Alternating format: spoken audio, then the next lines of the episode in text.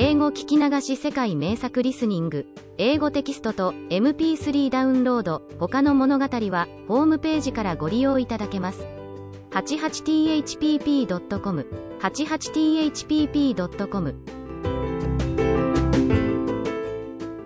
Chapter 32 The pass list is out. With the end of June came the close of the term and the close of Miss Stacy's rule in Avonlea School. And Diana walked home that evening feeling very sober indeed. Red eyes and damp handkerchiefs bore convincing testimony to the fact that Miss Stacy's farewell words must have been quite as touching as Mr. Phillips's had been under similar circumstances three years before. Diana looked back at the schoolhouse from the foot of the spruce hill and sighed deeply. It does seem as if it was the end of everything, doesn't it? She said dismally. You oughtn't to feel half as badly as I do, said Anne, hunting vainly for a dry spot on her handkerchief. You'll be back again next winter, but I suppose I've left the dear old school forever, if I have good luck, that is. It won't be a bit the same. Miss Stacy won't be there, nor you nor Jane nor Ruby probably. I shall have to sit all alone, for I couldn't bear to have another deskmate after you. Oh, we have had jolly times, haven't we, Anne? It's dreadful to think they're all over. Two big tears rolled down by Diana's nose. If you would stop crying, I could, said Anne imploringly. Just as soon as I put away my hanky, I see you brimming up, and that starts me off again. As Mrs. Lynde says, if you can't be cheerful, be as cheerful as you can. After all, I dare say I'll be back next year. This is one of the times I know I'm not going to pass. They're getting alarmingly frequent. Why, you came out splendidly in the exams Miss Stacy gave. Yes, but those exams didn't make me nervous. When I think of the real thing, you can't imagine what a horrid cold fluttery feeling comes round my heart. And then my number is 13 and Josie Pye says it's so unlucky. I am not superstitious and I know it can make no difference. But still, I wish it wasn't 13. I do wish I was going in with you, said Diana. Wouldn't we have a perfectly elegant time? But I suppose you'll have to cram in the evenings. No, Miss Stacy has made us promise not to open a book at all. She says it would only tire and confuse us, and we are to go out walking and not think about the exams at all and go to bed early. It's good advice, but I expect it will be hard to follow. Good advice is apt to be, I think.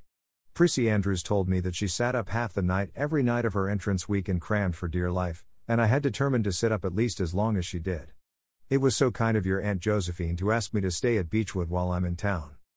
You'll write to me while you're in, won't you? I'll write Tuesday night and tell you how the first day goes, promised Anne. I'll be haunting the post office Wednesday, vowed Diana and went to town the following Monday and on Wednesday Diana haunted the post office, as agreed, and got her letter. Dearest Diana, wrote Anne. Here it is Tuesday night and I'm writing this in the library at Beechwood. Last night I was horribly lonesome all alone in my room and wished so much you were with me. I couldn't cram because I'd promised Miss Stacy not to, but it was as hard to keep from opening my history as it used to be to keep from reading a story before my lessons were learned. This morning Miss Stacy came for me and we went to the academy, calling for Jane and Ruby and Josie on our way. Ruby asked me to feel her hands and they were as cold as ice. Josie said I looked as if I hadn't slept a wink and she didn't believe I was strong enough to stand the grind of the teacher's course even if I did get through. There are times and seasons even yet when I don't feel that I've made any great headway in learning to like Josie Pye. When we reached the academy, there were scores of students there from all over the island. The first person we saw was Moody Spurgeon sitting on the steps and muttering away to himself. Jane asked him what on earth he was doing, and he said he was repeating the multiplication table over and over to steady his nerves and for pity's sake not to interrupt him, because if he stopped for a moment he got frightened and forgot everything he ever knew, but the multiplication table kept all his facts firmly in their proper place. When we were assigned to our rooms, Miss Stacy had to leave us. Jane and I sat together, and Jane was so composed that I envied her. No need of the multiplication table for good, steady, sensible Jane. I wondered if I looked as I felt and if they could hear my heart thumping clear across the room. Then a man came in and began distributing the English examination sheets. My hands grew cold then and my head fairly whirled around as I picked it up. Just one awful moment, Diana, I felt exactly as I did four years ago when I asked Marilla if I might stay at Green Gables, and then everything cleared up in my mind and my heart began beating again. I forgot to say that it had stopped altogether. For I knew I could do something with that paper anyhow. At noon, we went home for dinner and then back again for history in the afternoon. The history was a pretty hard paper and I got dreadfully mixed up in the dates. Still, I think I did fairly well today. But oh, Diana, Tomorrow the geometry exam comes off, and when I think of it, it takes every bit of determination I possess to keep from opening my Euclid. If I thought the multiplication table would help me any, I would recite it from now till tomorrow morning. I went down to see the other girls this evening. On my way, I met Moody Spurgeon wandering distractedly around. He said he knew he had failed in history, and he was born to be a disappointment to his parents, and he was going home on the morning train, and it would be easier to be a carpenter than a minister, anyhow. I cheered him up and persuaded him to stay to the end because it would be unfair to Miss Stacy if he didn't. Sometimes I have wished I was born a boy, but when I see Moody Spurgeon, I'm always glad I'm a girl and not his sister. Ruby was in hysterics when I reached their boarding house. She had just discovered a fearful mistake she had made in her English paper. When she recovered, we went uptown and had an ice cream. How we wished you had been with us. Oh, Diana, if only the geometry examination were over. But there, as Mrs. Lynde would say, the sun will go on rising and setting whether I fail in geometry or not. That is true, but not especially comforting. I think I'd rather it didn't go on if I failed. Yours devotedly. Anne. The geometry examination, all the others were over in due time, and Anne arrived home on Friday evening, rather tired but with an air of chastened triumph about her. Diana was over at Green Gables when she arrived, and they met as if they had been parted for years. You old darling, it's perfectly splendid to see you back again. It seems like an age since you went to town and oh, and how did you get along? Pretty well, I think, in everything but the geometry. I don't know whether I passed in it or not, and I have a creepy, crawly presentiment that I didn't. Oh, how good it is to be back. Green Gables is the dearest, loveliest spot in the world. How did the others do? The girls say they know they didn't pass, but I think they did pretty well. Josie says the geometry was so easy a child of 10 could do it. Moody Spurgeon still thinks he failed in history and Charlie says he failed in algebra. But we don't really know anything about it and won't until the pass list is out. That won't be for a fortnight. Fancy living a fortnight in such suspense. I wish I could go to sleep and never wake up until it is over. Diana knew it would be useless to ask how Gilbert Blythe had fared, so she merely said, Oh, he'll pass all right. Don't worry. I'd rather not pass at all than not come out pretty well up on the list, flashed Anne, by which she meant, and Diana knew she meant, that success would be incomplete and bitter if she did not come out ahead of Gilbert Blythe. With this end in view, Anne had strained every nerve during the examinations. So had Gilbert. They had met and passed each other on the street a dozen times without any sign of recognition, and every time Anne had held her head a little higher and wished a little more earnestly that she had made friends with Gilbert when he asked her, and vowed a little more determinedly to surpass him in the examination. She knew that all Avonlea Jr. was wondering which would come out first, she even knew that Jimmy Glover and Ned Wright had a bet on the question, and that Josie Pye had said there was no doubt in the world that Gilbert would be first, and she felt that her humiliation would be unbearable if she failed. But she had another and nobler motive for wishing to do well. She wanted to pass high for the sake of Matthew and Marilla, especially Matthew.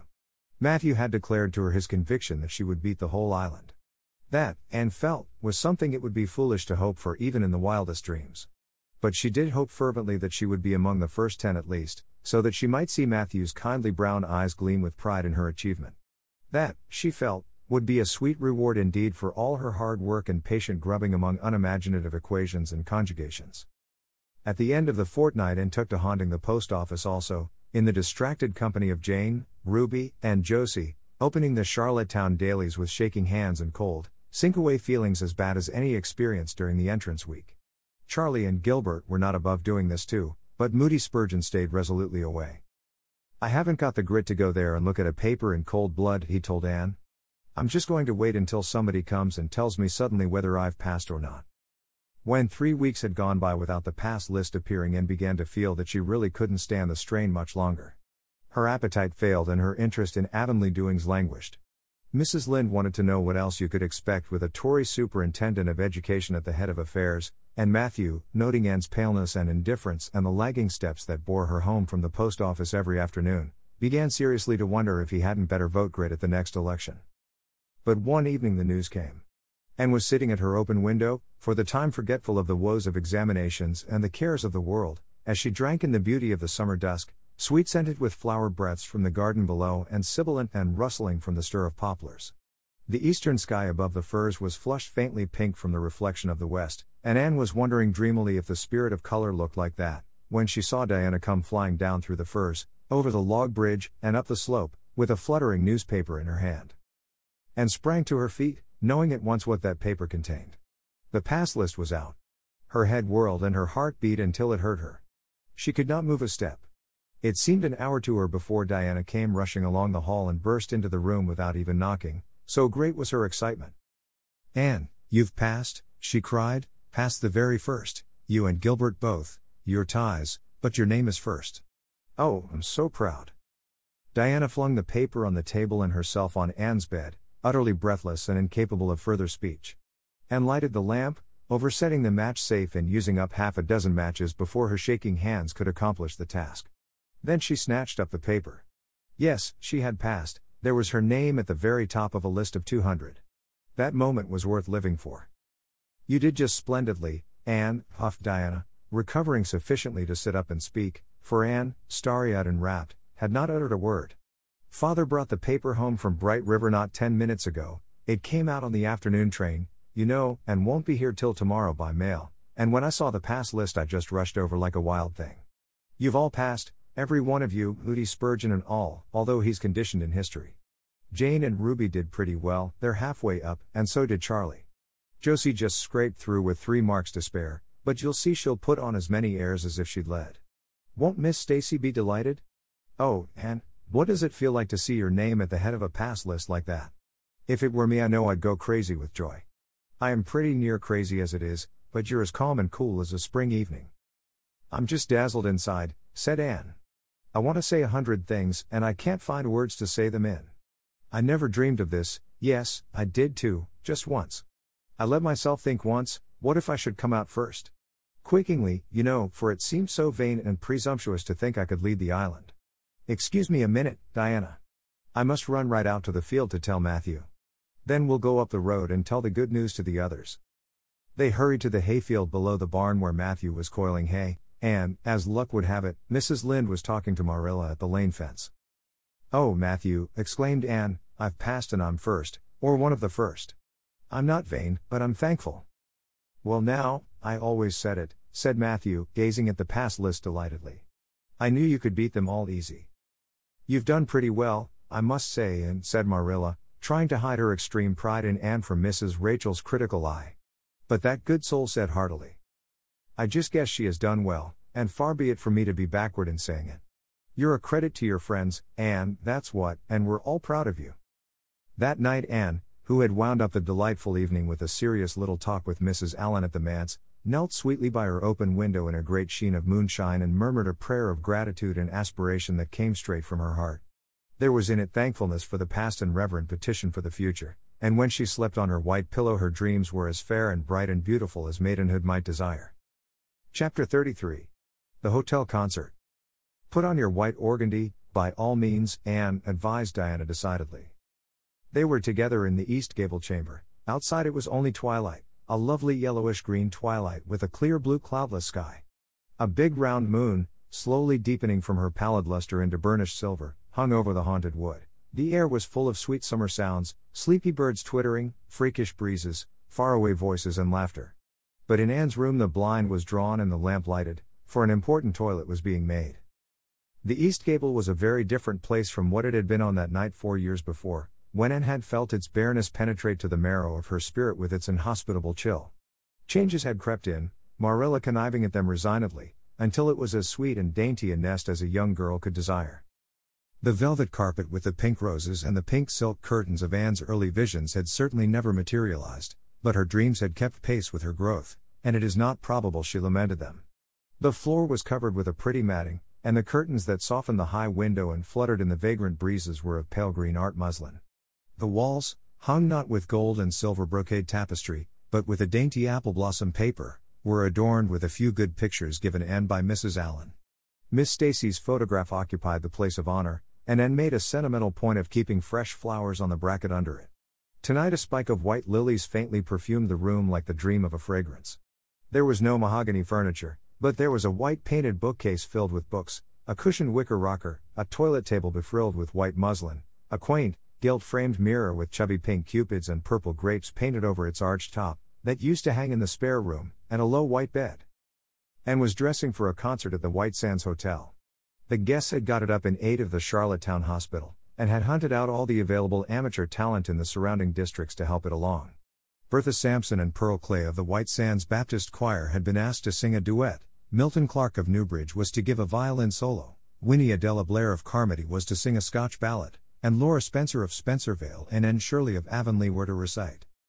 As Anne would have said at one time, it was an epic in her life, and she was deliciously athrilled with the excitement of it. Matthew was in the seventh heaven of gratified pride over the honor conferred on his Anne, and Marilla was not far behind, although she would have died rather than admit it, and said she didn't think it was very proper for a lot of young folks to be gadding over to the hotel without any responsible person with them. Anne and Diana were to drive over with Jane Andrews and her brother Billy in their double seated buggy, and several other Avonlea girls and boys were going too. There was a party of visitors expected out from town, and after the concert, a supper was to be given to the performers. Do you really think the organdy will be best? queried Anne anxiously. I don't think it's as pretty as my blue flowered muslin, and it certainly isn't so fashionable. But it suits you ever so much better, said Diana. It's so soft and frilly and clinging. The muslin is stiff, and makes you look too dressed up. But the organdy seems as if it grew on you. Anne sighed and yielded. Diana was beginning to have a reputation for notable taste in dressing, and her advice on such subjects was much sought after. She was looking very pretty herself on this particular night in a dress of the lovely wild rose pink, from which Anne was forever debarred, but she was not to take any part in the concert, so her appearance was of minor importance. All her pains were bestowed upon Anne, who, she vowed, must, for the credit of Avonlea, be dressed and combed and adorned to the Queen's taste. Pull out that frill a little more, so, here, let me tie your sash, now for your slippers. I'm going to braid your hair in two thick braids, and tie them halfway up with big white bows. No, don't pull out a single curl over your forehead, just have the soft part. There is no way you do your hair suits you so well, and, and Mrs. Allan says you look like a Madonna when you part it so. I shall fasten this little White House rose just behind your ear. There was just one on my bush, and I saved it for you. Shall I put my pearl beads on? asked Anne. Matthew brought me a string from town last week, and I know he'd like to see them on me. Diana pursed up her lips, put her black head on one side critically, and finally pronounced in favor of the beads, which were thereupon tied around Anne's slim milk white throat. There's something so stylish about you, Anne, said Diana, with unenvious admiration. You hold your head with such an air. I suppose it's your figure. I am just a dumpling. I've always been afraid of it, and now I know it is so. Well, I suppose I shall just have to resign myself to it. But you have such dimples, said Anne, smiling affectionately into the pretty, vivacious face so near her own. Lovely dimples, like little dents in cream. I have given up all hope of dimples. My dimple dream will never come true. But so many of my dreams have that I mustn't complain. Am I all ready now? All ready, assured Diana, as Marilla appeared in the doorway, a gaunt figure with grayer hair than of yore and no fewer angles, but with a much softer face. Come right in and look at our elocutionist, Marilla. Doesn't she look lovely? Marilla emitted a sound between a sniff and a grunt. She looks neat and proper.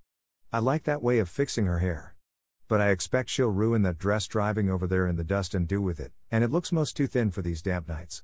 Organdy's the most unserviceable stuff in the world, anyhow, and I told Matthew so when he got it. But there is no use in saying anything to Matthew nowadays. Time was when he would take my advice, but now he just buys things for Anne regardless, and the clerks at Carmody know they can palm anything off on him. Just let them tell him a thing is pretty and fashionable, and Matthew plunks his money down for it. Mind you keep your skirt clear of the wheel, Anne, and put your warm jacket on. Then Marilla stalked downstairs, thinking proudly how sweet and looked, with that one moonbeam from the forehead to the crown. And regretting that she could not go to the concert herself to hear her girl recite. I wonder if it is too damp for my dress, said Anne anxiously. Not a bit of it, said Diana, pulling up the window blind. It's a perfect night and there won't be any dew. Look at the moonlight. I'm so glad my window looks east into the sun rising, said Anne, going over to Diana. It's so splendid to see the morning coming up over those long hills and glowing through those sharp fir tops. It's new every morning, and I feel as if I washed my very soul in that bath of earliest sunshine. Oh, Diana, I love this little room so dearly. I don't know how I'll get along without it when I go to town next month.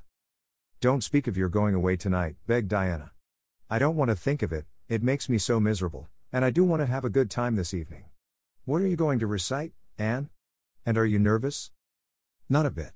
I've recited so often in public I don't mind at all now. I've decided to give the maiden's vow. It's so pathetic. Laura Spencer is going to give a comic recitation, but I'd rather make people cry than laugh. What will you recite if they encore you? They won't dream of encoring me, scoffed Anne, who was not without her own secret hopes that they would, and already visioned herself telling Matthew all about it at the next morning's breakfast table. There are Billy and Jane now, I hear the wheels. Come on. Billy Andrews insisted that Anne should ride on the front seat with him, so she unwillingly climbed up. She would have much preferred to sit back with the girls, where she could have laughed and chattered to her heart's content. There was not much of either laughter or chatter in Billy.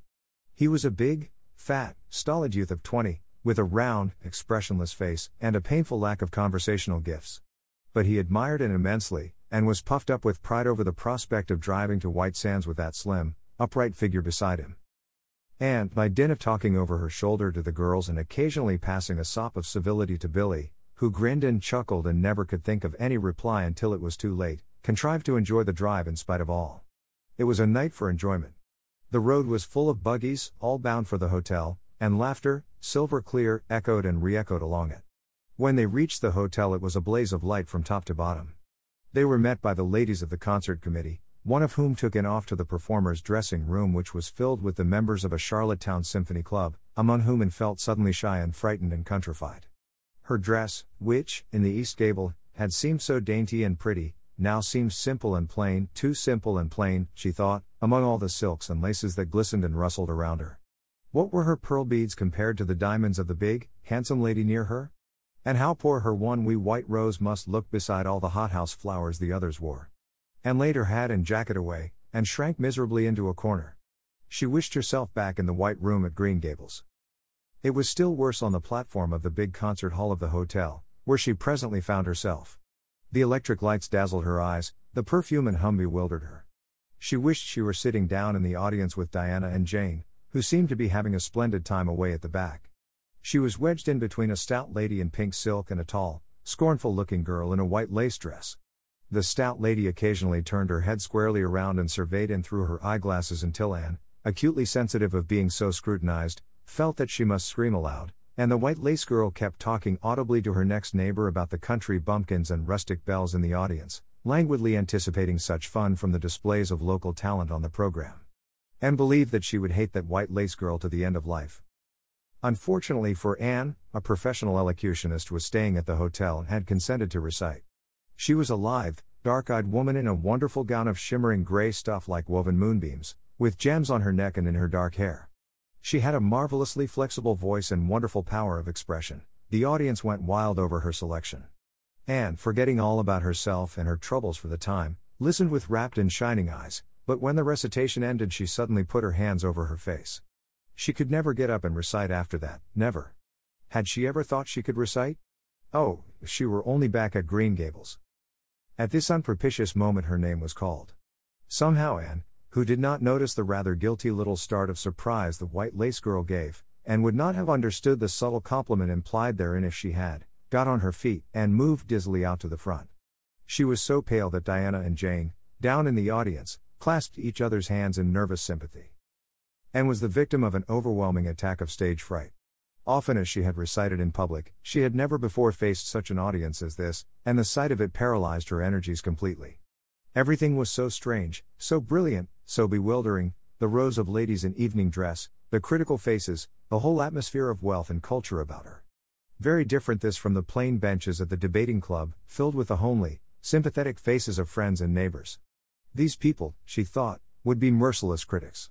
Perhaps, like the white lace girl, they anticipated amusement from her rustic efforts. She felt hopelessly, helplessly ashamed and miserable. Her knees trembled, her heart fluttered, a horrible faintness came over her, not a word could she utter, and the next moment she would have fled from the platform despite the humiliation which, she felt, must ever after be her portion if she did so.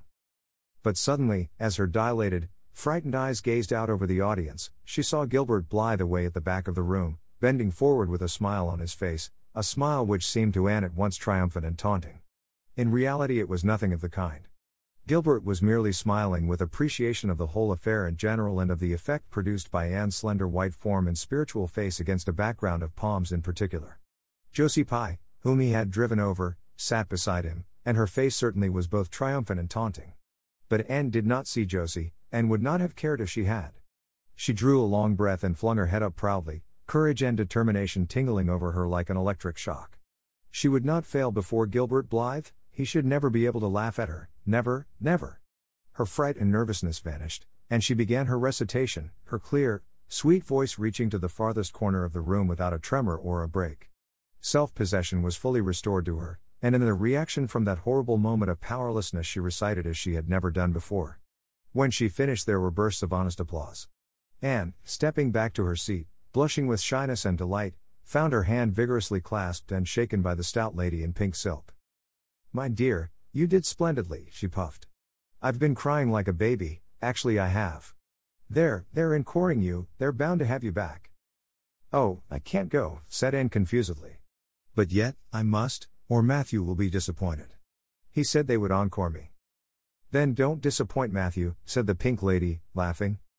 Smiling, blushing, limpid eyed, Anne tripped back and gave a quaint, funny little selection that captivated her audience still further.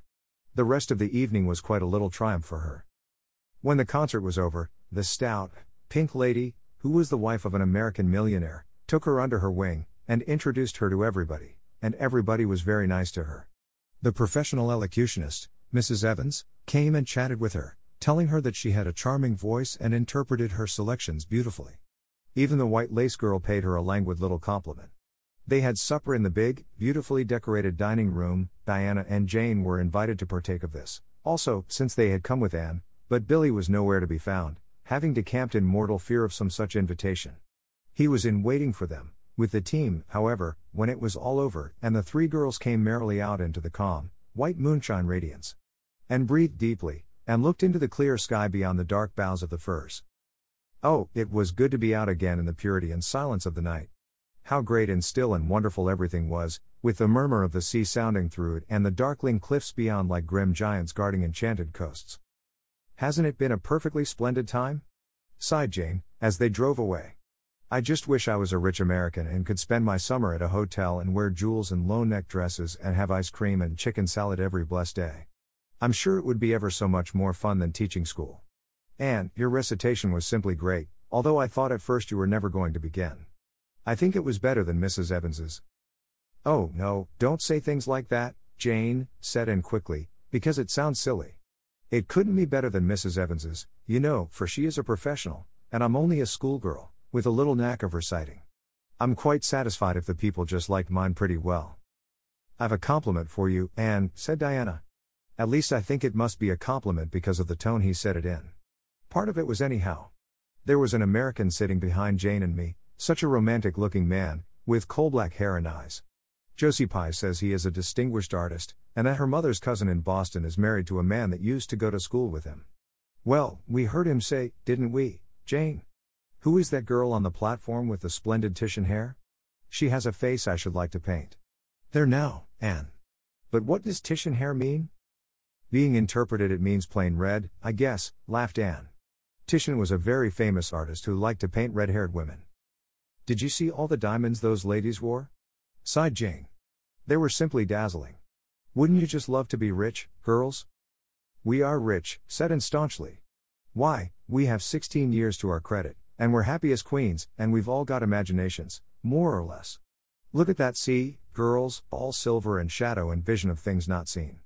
We couldn't enjoy its loveliness any more if we had millions of dollars and ropes of diamonds.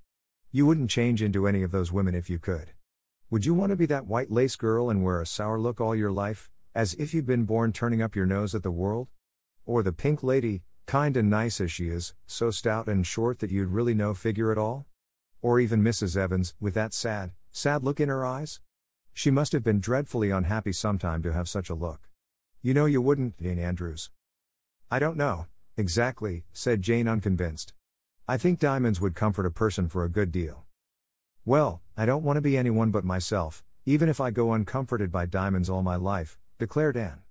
I'm quite content to be Anne of Green Gables, with my string of pearl beads. I know Matthew gave me as much love with them as ever went with Madame the Pink Lady's jewels. Chapter 34 A Queen's Girl. The next three weeks were busy ones at Green Gables, for Anne was getting ready to go to Queen's, and there was much sewing to be done, and many things to be talked over and arranged. Anne's outfit was ample and pretty, for Matthew saw to that, and Marilla for once made no objections whatever to anything he purchased or suggested.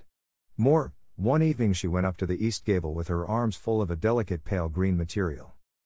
Anne, here's something for a nice light dress for you. I don't suppose you really need it, you've plenty of pretty waists, but I thought maybe you'd like something real dressy to wear if you were asked out anywhere of an evening in town, to a party or anything like that. I hear that Jane and Ruby and Josie have got evening dresses, as they call them, and I don't mean you shall be behind them. I got Mrs. Allan to help me pick it in town last week, and we'll get Emily Gillis to make it for you. Emily has got taste, and her fits aren't to be equaled. Oh, Marilla, it's just lovely, said Anne. Thank you so much. I don't believe you ought to be so kind to me, it's making it harder every day for me to go away. The green dress was made up with as many tucks and frills and shirrings as Emily's taste permitted. Anne put it on one evening for Matthew's and Marilla's benefit, and recited the maiden's vow for them in the kitchen. As Marilla watched the bright, animated face and graceful motions, her thoughts went back to the evening Anne had arrived at Green Gables, and memory recalled a vivid picture of the odd, frightened child in her preposterous yellowish brown wincey dress, the heartbreak looking out of her tearful eyes. Something in the memory brought tears to Marilla's own eyes. I declare, my recitation has made you cry, Marilla, said Anne gaily stooping over Marilla's chair to drop a butterfly kiss on that lady's cheek. Now, I call that a positive triumph. No, I wasn't crying over your piece, said Marilla, who would have scorned to be betrayed into such weakness by any poetry stuff. I just couldn't help thinking of the little girl you used to be, Anne. And I was wishing you could have stayed a little girl, even with all your queer ways. You've grown up now and you're going away, and you look so tall and stylish and so, so different altogether in that dress, as if you didn't belong in Avonlea at all, and I just got lonesome thinking it all over. Marilla. Anne sat down on Marilla's gingham lap, took Marilla's lined face between her hands, and looked gravely and tenderly into Marilla's eyes. I'm not a bit changed, not really. I'm only just pruned down and branched out. The real me, back here, is just the same. It won't make a bit of difference where I go or how much I change outwardly. At heart, I shall always be your little Anne, who will love you and Matthew and dear Green Gables more and better every day of her life. Anne laid her fresh young cheek against Marilla's faded one, and reached out a hand to pat Matthew's shoulder.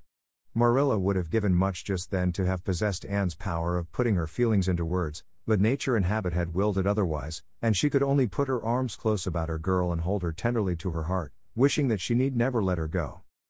Matthew, with a suspicious moisture in his eyes, got up and went out of doors. Under the stars of the blue summer night, he walked agitatedly across the yard to the gate under the poplars. Well, now, I guess she ain't been much spoiled, he muttered proudly.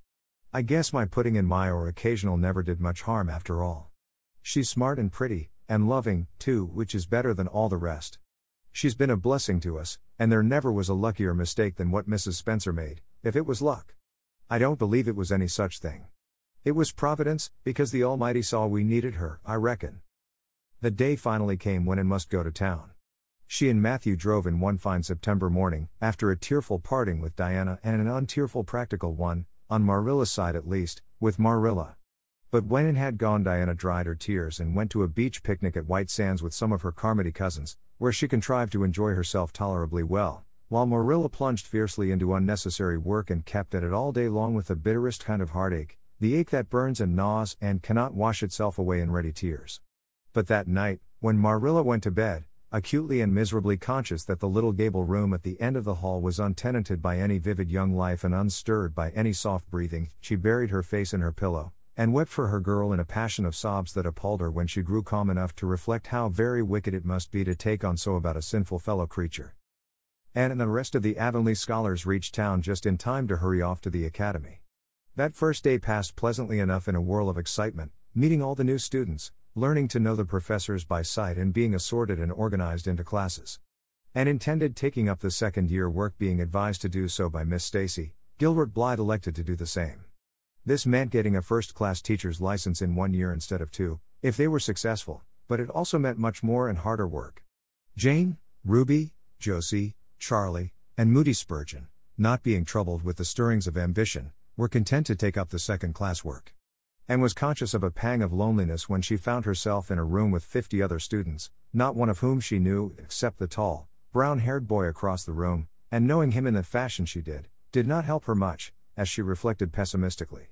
Yet she was undeniably glad that they were in the same class, the old rivalry could still be carried on, and Anne would hardly have known what to do if it had been lacking. I wouldn't feel comfortable without it, she thought. Gilbert looks awfully determined. I suppose he's making up his mind, here and now, to win the medal. What a splendid chin he has. I never noticed it before. I do wish Jane and Ruby had gone in for first class, too. I suppose I won't feel so much like a cat in a strange garret when I get acquainted, though. I wonder which of the girls here are going to be my friends. It's really an interesting speculation. Of course, I promised Diana that no Queen's girl, no matter how much I liked her, should ever be as dear to me as she is, but I've lots of second best affections to bestow. I like the look of that girl with the brown eyes and the crimson waist. She looks vivid and red rosy, there's that pale, fair one gazing out of the window. She has lovely hair, and looks as if she knew a thing or two about dreams. I'd like to know them both, know them well, well enough to walk with my arm about their waists, and call them nicknames. But just now I don't know them and they don't know me, and probably don't want to know me particularly.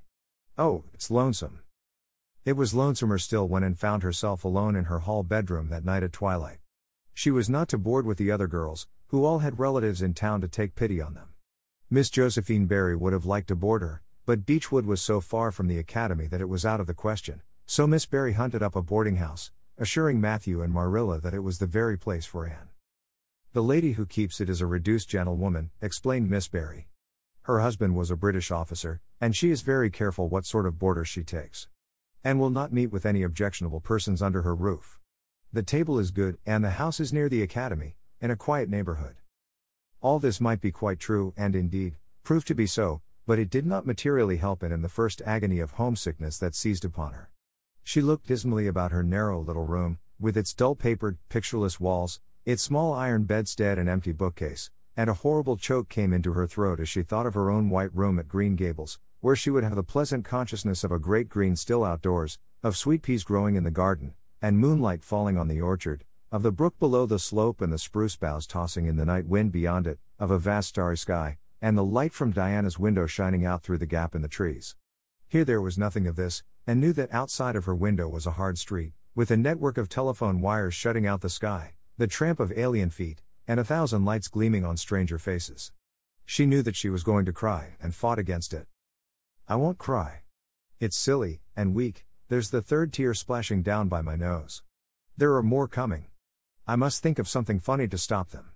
But there's nothing funny except what is connected with Avonlea, and that only makes things worse. 4, 5, I'm going home next Friday, but that seems a hundred years away.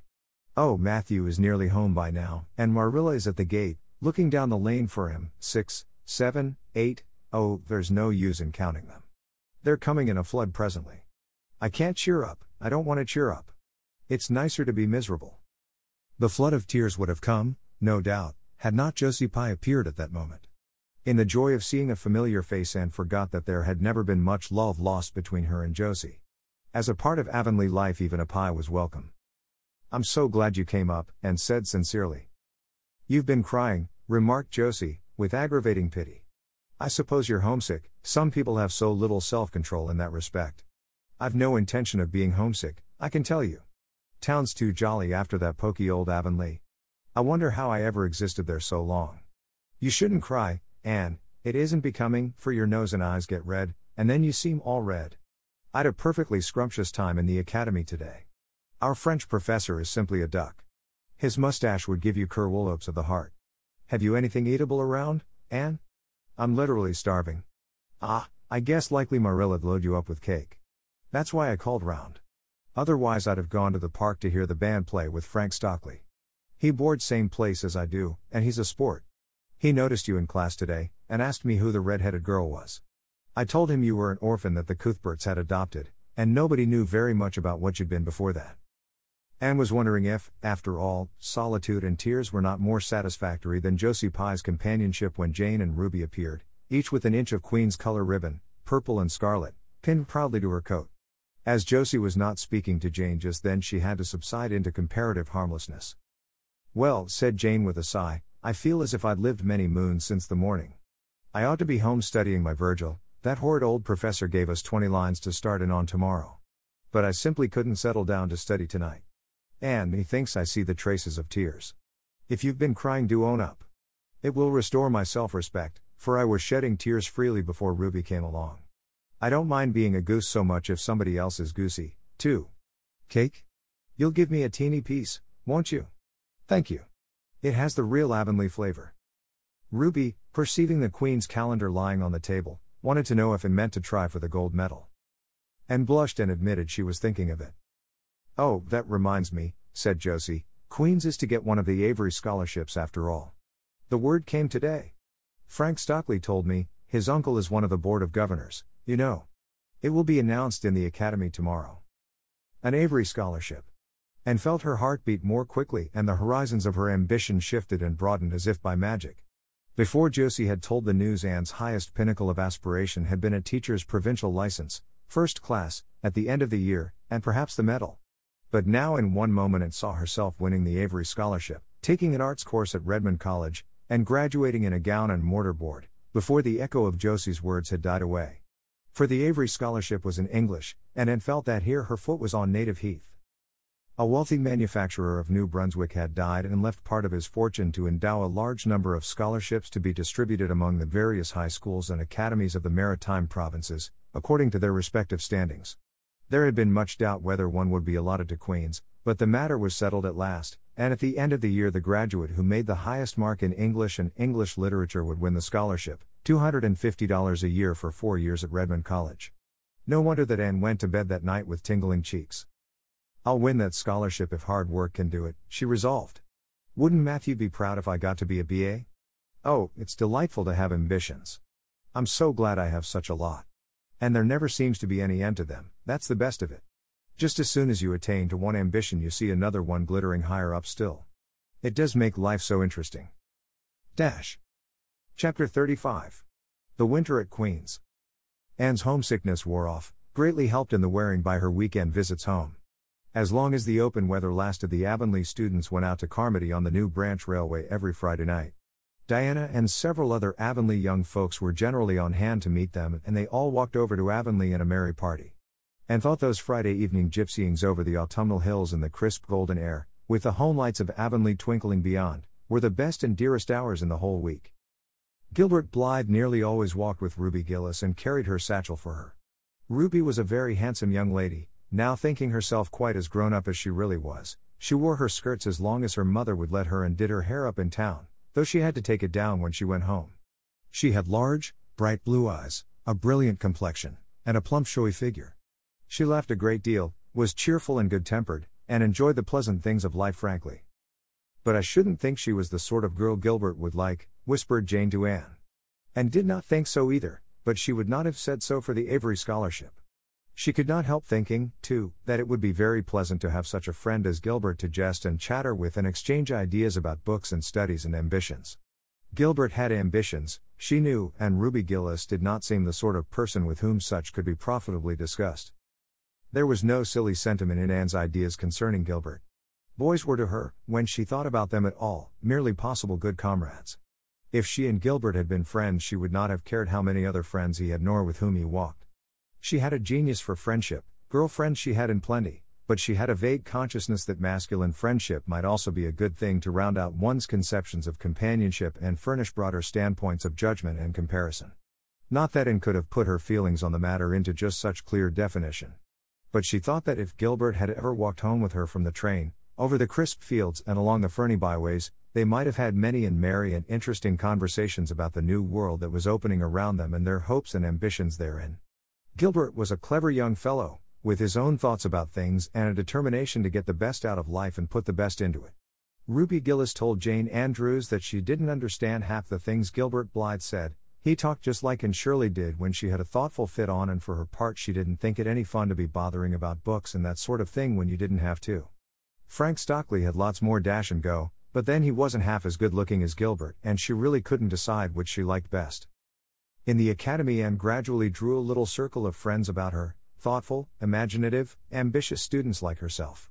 With the Rose Red Girl, Stella Maynard, and the Dream Girl, Priscilla Grant, she soon became intimate, finding the latter pale spiritual looking maiden to be full to the brim of mischief and pranks and fun, while the vivid, black eyed Stella had a heart full of wistful dreams and fancies, as aerial and rainbow like as Anne's own.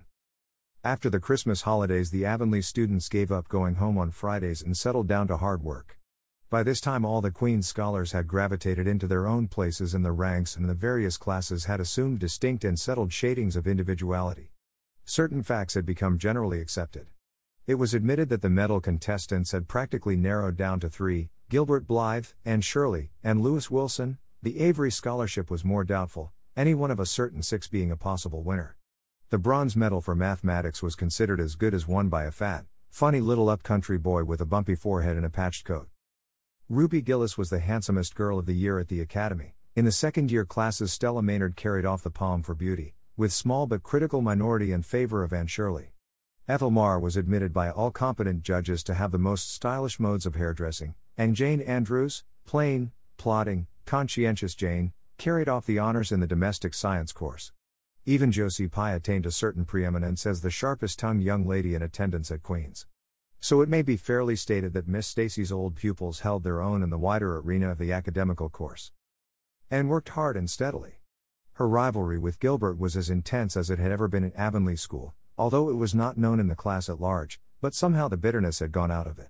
Anne no longer wished to win for the sake of defeating Gilbert, rather, for the proud consciousness of a well won victory over a worthy foeman. It would be worthwhile to win, but she no longer thought life would be insupportable if she did not. In spite of lessons, the students found opportunities for pleasant times. Anne spent many of her spare hours at Beechwood and generally ate her Sunday dinners there and went to church with Miss Barry.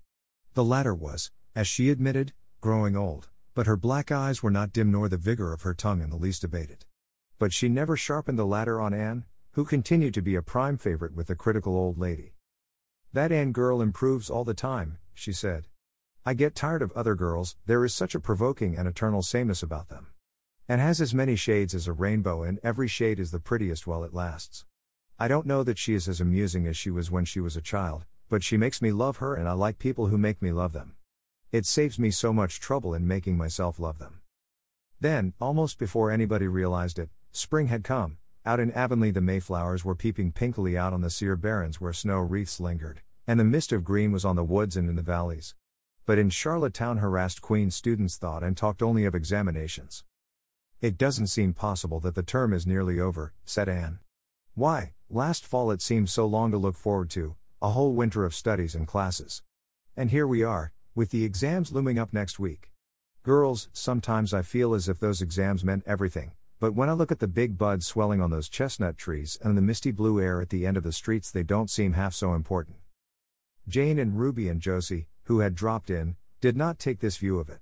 To them, the coming examinations were constantly very important indeed, far more important than chestnut buds or Maytime hazes. It was all very well for Anne, who was sure of passing at least, to have her moments of belittling them, but when your whole future depended on them, as the girls truly thought theirs did, you could not regard them philosophically.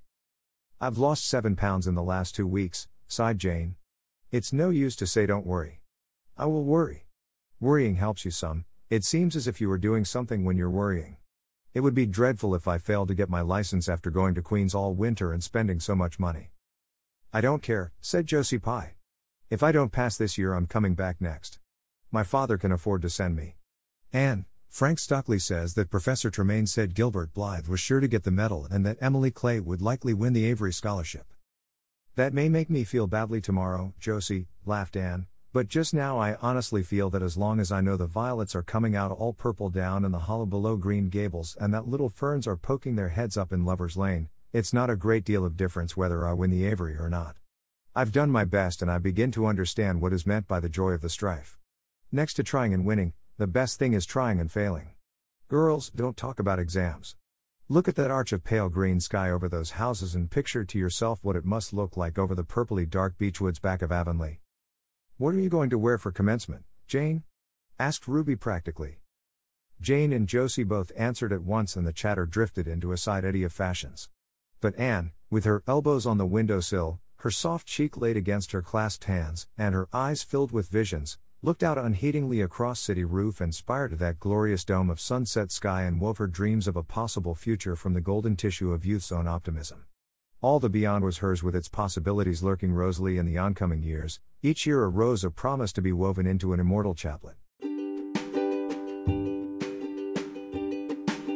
英語聞き流し世界名作リスニング英語テキストと MP3 ダウンロード他の物語はホームページからご利用いただけます 88thpp.com 88thpp.com